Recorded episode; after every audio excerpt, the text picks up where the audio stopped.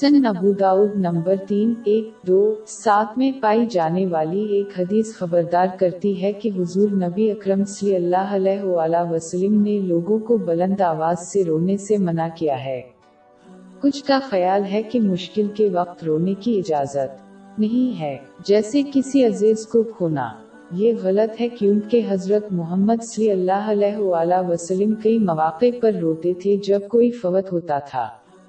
مثال کے طور پر، وہ رایا جب اس کا بیٹا ابراہیم رضی اللہ عنہ انتقال کر گیا۔ اس کی تصدیق سن ابو داود نمبر تین، ایک، دو، چھ میں پائی جانے والی حدیث سے ہوتی ہے۔ دراصل کسی کی موت پر رونا رحمت کی نشانی ہے جسے اللہ نے اپنے بندوں کے دلوں میں جگہ دی ہے۔ اور جو لوگ دوسروں پر رحم کرتے ہیں، ان پر اللہ ہی رحم کرے گا۔ صحیح بخاری نمبر ایک دو آٹھ چار میں ملنے والی ایک حدیث میں اس کا مشورہ دیا گیا ہے۔ اسی حدیث میں واضح طور پر ذکر کیا گیا ہے کہ حضور نبی اکرم صلی اللہ علیہ وآلہ وسلم اپنے نواسے پر روئے جو انتقال کر گیا۔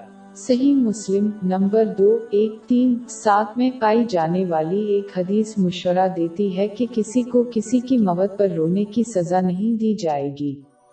اور انہیں اس غم کی سزا نہیں دی جائے گی جو وہ اپنے دل میں محسوس کرتے ہیں، لیکن انہیں سزا دی جا سکتی ہے اگر وہ ایسے الفاظ بولی جو اللہ کی پسند سے اپنی بے صبری کو ظاہر کرتے ہیں۔ یہ واضح ہے کہ کسی کے دل میں غم محسوس کرنا یا رونا اسلام میں منع نہیں ہے۔ جن چیزوں کی ممانت ہے وہ اونچی آواز میں رونا، الفاظ یا عمل سے کسی کی بے صبری ظاہر کرنا، جیسے کپڑے پھاڑنا یا غم میں سر منڈانا۔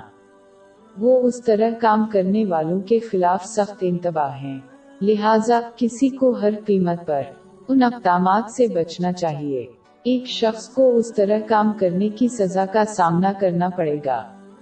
اور اگر مرنے والے نے چاہا اور دوسروں کو حکم دیا کہ جب وہ انتقال کریں گے تو وہ بھی جوابدہ ہوں گے۔ لیکن اگر میت نے یہ خواہش نہیں کی تو وہ کسی بھی احتساب سے پاک ہیں۔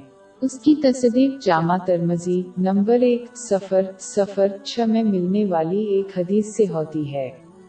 اللہ کسی کو سزا نہیں دیتا، جس طرح سے کوئی اور برتاؤ کرتا ہے، جب انہوں نے انہیں اس طریقے سے کام کرنے کا مشورہ نہیں دیا۔